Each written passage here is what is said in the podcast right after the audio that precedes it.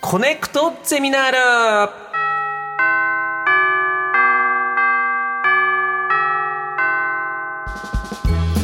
さあ毎週さまざまなジャンルの講師の方が登場しましてですね、あなたの知りたいという知識欲にコネクトしていこうという学校コネクトゼミナール略して小ゼミでございますで23時間目の授業は不幸学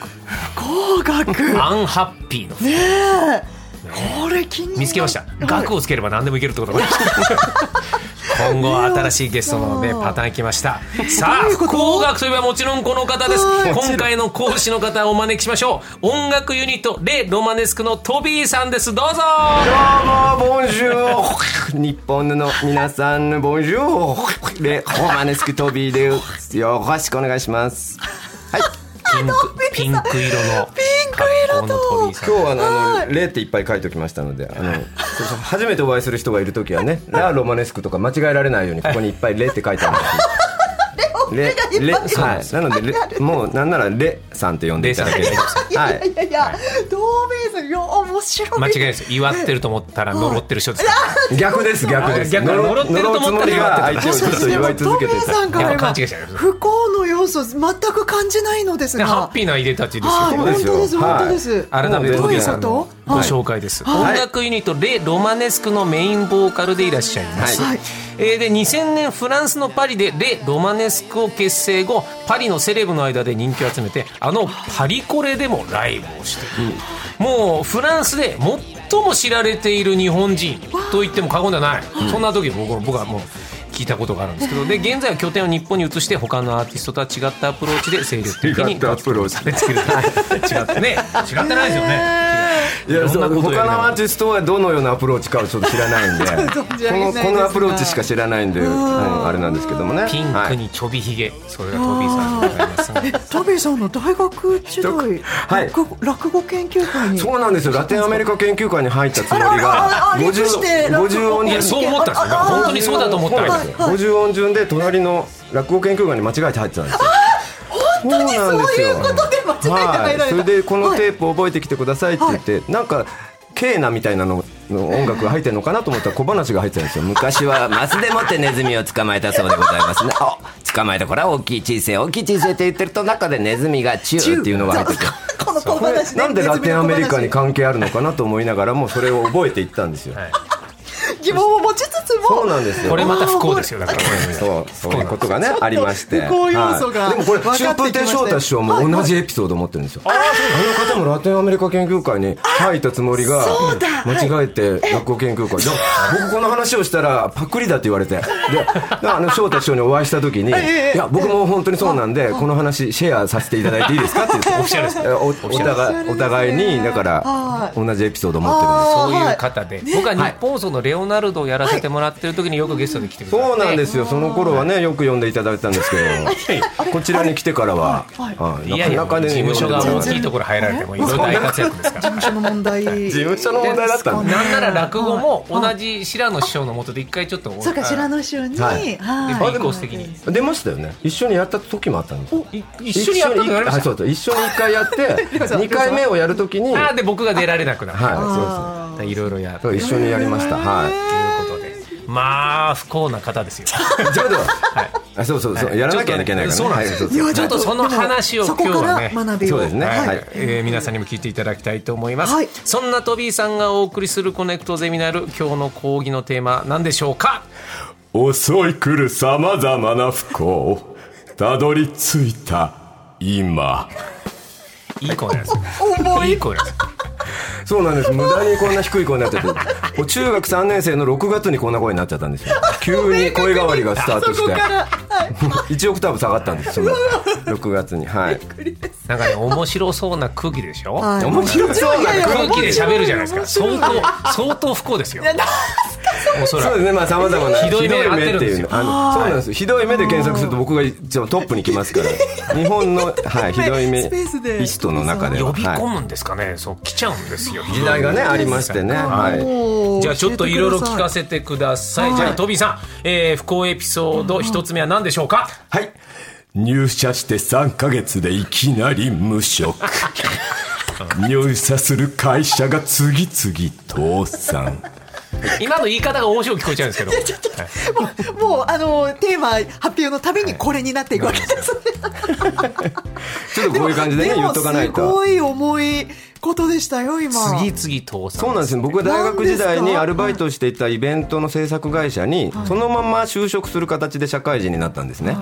そしてある日会社に6月のそうですね中旬あ、ま、6月の後半だったかな、えっと梅雨時だったんですけどちょっと梅雨の晴れた晴れ間の日に、ある日会社に行ったら会社がなかったんです会社があの夜逃げっていうかああすっかり考えちゃ前いのまし日た10時ぐらいまで働いてたんですけど誰一人知らなくてある日会社に行ったらそのもう全部蛍光灯も何かも全部外されてたあのあったかい便座もなかったんです金目のものはそ全ん部なバカな 金目のものは綺麗に全てそれだけなかそったう壁紙もあというか絨毯とかも剥がされててこんなにすごいプロの仕業なんだなというそれはその予感ねもあったんですか働いてないですあーない全くなかっでたすそんなのだから最寄り駅ことのが代々木駅代々木の駅から会社に向かっていったら、そのそのか上司である白井さんっていう女性の方が向こうから青い顔で歩いてきて。会社がない会社がないって言いながら歩いてきたんですよああだからちょっとなんか夏が近づいてきてちょっとなんかそういう陽気な感じの人になったのかなというふうにちょっと思ってまあそんなことないでしょうって思ったら本当に会社がなかったんですで震えながらで家に帰ったんですよでアパートに帰ったら大家さんが急に来て「すいませんここお墓にするんで出てってください」って言われたんですもうお墓ですか、同じ日の午前中に会社も住むところもなくなるってすごいなと思ってでその 後ね20時間寝ましたそれとりあえずねい ややっぱりこのもう寝るしかそうない寝るしかないと思ってと思います気ねを失ったようにそうはいうーわで翌日7時ぐらいに目が覚めたんですよ、はであ長い夢だったなと思って。はいねそ こその可能性あるよで信じて会社に行ってみたら本当になかった やっぱり正しかったそれが最初の、はいそれが最初のねで無職になっちゃったそうで次々で僕が入る会社がその次々倒産していくんですよ、なんかその化粧品の,、あの販売をしてたんですけどそこの会社もそうですね半年も持たないうちになくなって解説書 Mac のなんか解説書を作るソフトの解説書もなんかその数学のソフトの特許が取れなくてその会社のこと潰れてしまってとかなんかあのツアーコンダクターやったらそのツアーコンダが会社が潰れちゃうみたいなことがあって もトう四やばいなーとタ思ルってするとやっぱトビーさんが入ることで倒産してる感じがしませんかそうなんですよだからもう倒産請負人みたいな状態だったんですけど潰したはいあの会社潰したいなら俺を入れろみたいな感でもね生きていくためには生活をしじなきゃいけそうなんですよわざわざ倒産する会社を選ぶ、いやもうねそんなとこ選んでるわけだんでだんだんだん短くなっていくんですよその倒産までの、期間がはいそうそう、はいで最終的にはあの入社が決定して最初のと、あの会社に行く日の前に潰れてまし たから、 もうだからもうほとんど池袋の職場にばっかり行ってましたよに働いてた状態でした俺のせいかなとか思ったりしないうもんーんあのねまあ結構あの履歴書が長くなるんですよ。で何はいはいはい倒産により、そうあ退社みたいな理由をどどうして辞めたんですかってあいや倒産してしましまいましてで3社ぐらい潰してると入れないんですよなかなかいい会社には入れなくてトビーさんのせいじゃでもなくてそんなの社そ長んなやつでも入れなきゃいけない会社ってもともと弱体化してるんですよだからもう弱ってるんですよ弱もう危ない会社にしか入れないっていうまあでもこれは一応はい学校だからこの福岡から学ばなきゃいけないので、トビーさん、この会社が次々倒産したことからで学んだことをちょっと一つそうですね、えー目標を決めないっていうこと ですね。あのもう何が起こるかわからないんわでからないから会社もなくなるかもしれないあと疫病がね流行るかもしれない、はいそうですねしたらこうなんか目標を決めてたら例えば何歳までに何々をするみたいな目標を決めてたら、それをできてないことにが目目についてしまったり人と比べたりしてしまうので、目標を決めないっていうことに決めましたそれだから今年の抱負とかは一切言わないことにしてますそうなんだ。だからもうはい。本当に何が起こるかわかんないですねわからないんで、そうですね、どうしてもなんか言わなきゃいけないって言ったらもう、えっと宇宙征服ぐらいしか言うことがないのでで、それで倒産して。はで、いて、まあ、でもだ最終的にはバンドやってるから、そこにどうたどり着くかなんですけども、なんですよさあ、はい続いての不幸学、続いては何でしょうかパリに来て7日目二丁の拳銃を突きつけられ る。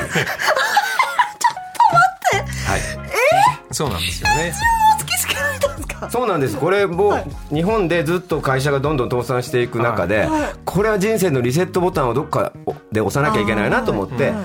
それまで海外にも行ったことがなくてあパスポートも取ったことがなかったんですけど一番自分に接点のない国へ行ってみようと思ってフランスとか多分興味ないなと思ってあそこではい、で初全くめフてランス語も喋れない状態で、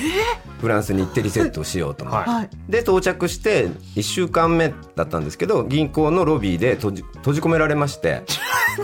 であの人質になったんです ち銃ょをう突どきつけら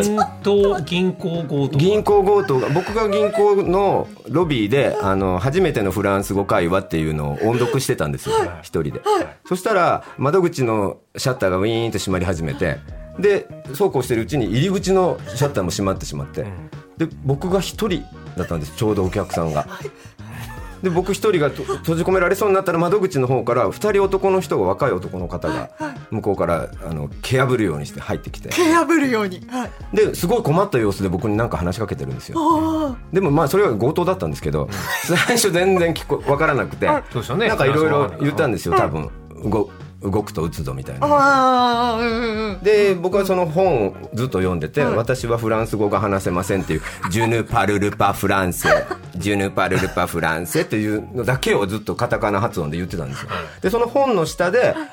銃を2丁突きつけられて怖全然気づかなかった最初あ気づか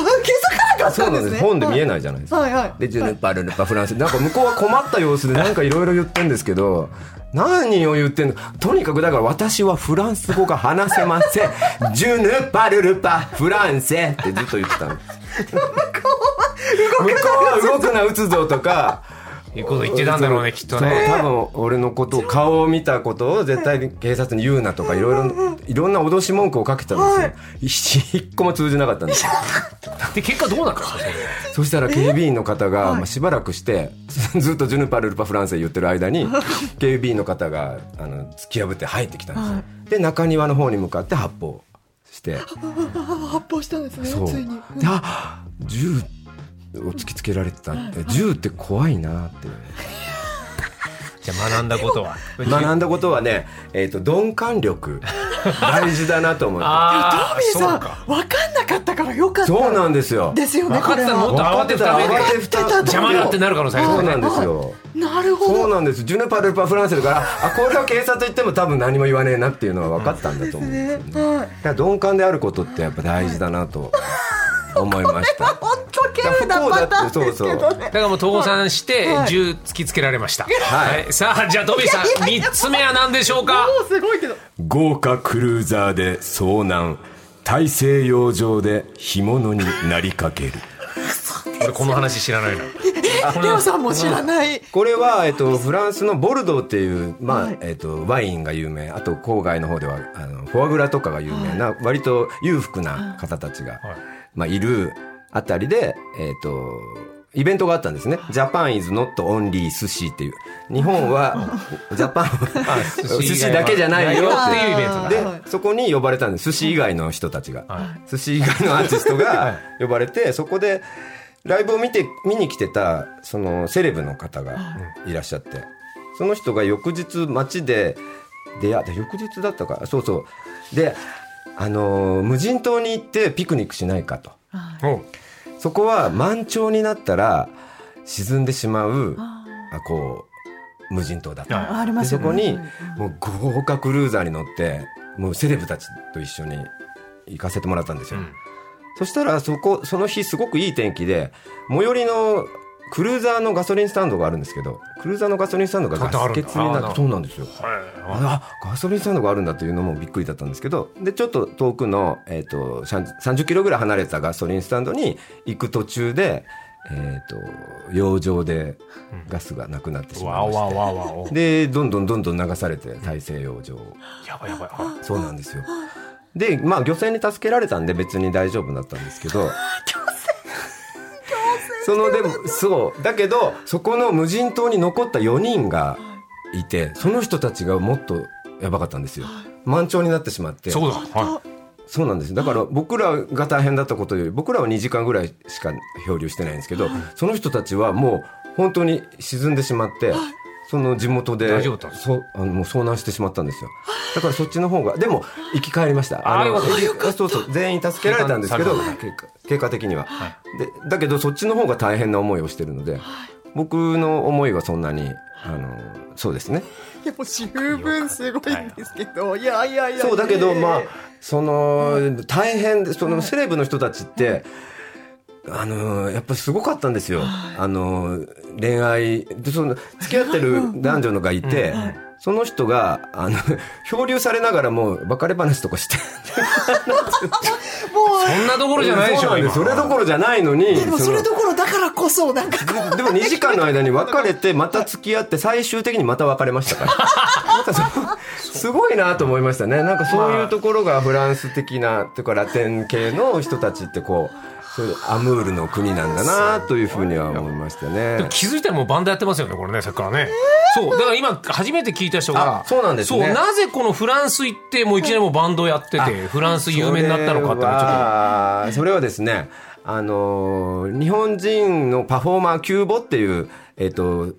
産業広告を打ち込むアルバイトをしてたんです。ちょうど。はいはいそれフで、ランスではいそう。で、ああなたのところのフリーペーパーで広告出したんだけど、誰も来なかったから、責任取ってあなた出ろって言われて、ほうほうそれで、あの、歌ったんです。フランス語で作って。その時はもうフランス語喋れてたの。フランス語喋れたわけじゃないけど、フランス語、まあ一応辞書を片手に、はいはいはい愛の愛の無人島っていう曲をね。臨場感がすごいですね、後これ々、は。後々にたどり着くんですはね。のそう、はいそれで、はい愛の、そう、後々愛の無人島にたどり着いて、 ちょっと待って、てる場合、本当に。ちょっと、予言がすごいよ。予予言でしもちじゃゃあったそんでのすこれ曲作って歌ったんですね。そうなんです。そしたら、あの、変な日本人ということで話題になって、で、まあいろいろ曲を作って、歌を歌うことになって、どんどん、そうな んですよ。で、僕で、フランス。スではもう知る人ぞ知るみたいな感じで、もうパリコレで。そうなんですよ。で、なんか2016年かなんかの調査では、えっ、と、フランスで有名な日本人が、1位が、えー宮崎駿、2位が北野武、3位が黒沢明、4位がレイロマネスクだった。すごくないそれぐらい。そんな感じになったことがあって。 でももう2018年の調査だともう、えっ、と、9位だったんですけどね。すごいよ。そうそう、あす の、ごいと思います。葛飾北斎とか入ってき て。ま過去の人に抜かれたそうそう、まあ抜かれてしまった。新しい人じゃなくて。はい葛飾北斎に抜かれてしまった。はい。いや、どうですかだからまあ、福岡君になってますけど、はいトータルで言うと、はなんか、今を見てると、そうなんですよね。でああの、僕、今のところ不幸だなとは思ったこと一度もなかったんだけど、なんかみんなにこの話をしてると、いや、大丈夫ですかなんか、見てもらった方がいいですよとか、なんか、お笑いとか言われて、え、全然どっちかというと運がいいと思ってたんで、あーはいなんか、ね、すべて切り抜けて、こられてますもんねだっ。て全然怖くなかったんですよ。フランス語もわからなかったし。すごいですよ ね。セレブた ちは、そうそう、別れ話してるのずっと聞いてただけだし、漂流しながら。うん、なんか、そういう意味ではね。だから捉え方っていうことですよね。捉え方なのかもそうそうそう文字面だけ見たら大変な人生ですけど。そうなんですよそうなんですよね。逆に言うと、こんなエピソード持たれてる方、いないと思うので。そう思えばすごい運がいいし、いなんかねう、良かったなと思って、ここ、こうやっておしゃべりできてるのもね、ゲストとして呼んでいただいたのも、ああいう経験をしたから。でいろいろもう舞台とか、もう役者としてもいろいろ活躍中ですけども、現在そのトビーさんが日本に戻ってきていろいろな活動してる中でミュージカルにも、そうなんです、出演さ今れてちるょうとど。いうことではい。はい今、えー、と浜村渚の「計算ノート」というね、えー、と原作は110万部も売れた、えー売れてる、えー、と小説なんですけれども、それの、えー舞台ミュージカル化されてましてそこでモンキーホールという役で出演しておりますはいはい。えっ、と、今週末は愛知県で。そうですね、えー、と今回が福岡公演と大阪公演が今終わりましてあそうですあ,、かとは、あいえー、と今週末が愛知県あとは9月、えー14日から18から18ですね。はいこれが池袋のサンシャイン劇場。はい東京です、東京ガラスと、はいチケットは TBS チケットか各プレイガードで購入ということですけども、はいどんな役柄でトビさんはどんな役柄えーとですね数学と猿が好きすぎて、えー、と政府に恨みを持ったテロリストの役ですでも全てが渋滞してるんです よねえ言い換えが追いつくかなこれすごいすごいでもめちゃめちゃ気になります。はいはい猿が好きすぎて政府になんか同じことしか言えないんですけ ど短く言うとそうなんですけど、はい、でもまあ歌があり、えっとまあ、ミステリー謎解きでもあ謎解きもあるしちょっとすごく楽しい歌もある、はいで僕あとちょっとブレイクダンスにも挑戦してあまあすすごい謎解きってことは家族でも楽しめる感じあのもちろんファミーリーミュージカルとして楽しめるし、まあ、一数学の、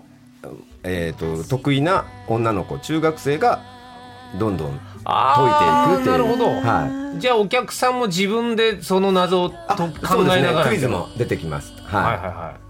その時に、えー、とちょっと司会者的な役割をやったりいやるんだよなんで何でもやれるんだよトビさんすはごい。そうはなんですよどこにたどり着こうとで目標を決めなかったらこういうことになりますからね でもまあいいんですだから全然そこにたどり着けてないことは目標を決めてなかっただけあって、はいい。コロナ禍もそうでしたもんね予想外の出来そう事だなんっでたし。すよなのではいこんなねまあやだなと思わないでなんかこう前向きに捉えたそらういいそんだうだからな。面白い、あ本当に大人が見ても面白いなと思うし、数学の魅力についてすごくはい浜村渚の計算ノートでございます、ぜひ詳しくはホームページいろいろチェックしていただきたいと思います、はいよろしくお願いします楽みロマネスクとしてはどうなんですかはコンサートが、えっと、9月22日横浜と10月21日大阪でありますのでもしよろしければ見て見に来てくださいあと全国のロフトで、えっと、僕がグミになりましたのでちょっとよく言って何どうですかトビーさんがグミ簡単にグミグだミったんですかウィークっていうあの全国のロフトの百何十店舗で僕のグミが売ってますのでぜひグミーメンっていうグミを、えっと、役所前野智也さんと、えっと、永井美智香ちゃんっていうはい3人で、あえっとは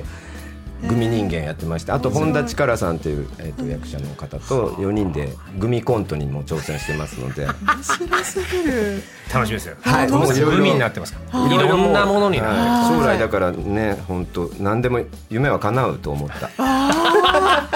そういうことですよ捉え方で どんどん捉え方ですはい問題は全てがもうサクセスストーリーですねそうですね。だってこのグミグミのグミ人間になってしまったってね不幸と感じる人もいると思うんですよ。こんなことをやるために俺は芸能界に来たんじゃないっていうふうにね思う人がいるかもしれない楽。おそらくそういう曲が今後できると思いますあー楽しみ。ね面白い曲ばかりでございますから、ぜひそちらの方もチェックしていただきたいと思います。はいということで今日本当にありがとうございました。この時間のえーゲストはあー音楽ユニットレ・ロマネスクのトビーさんでした。ありがとうございました。ありがとうございました。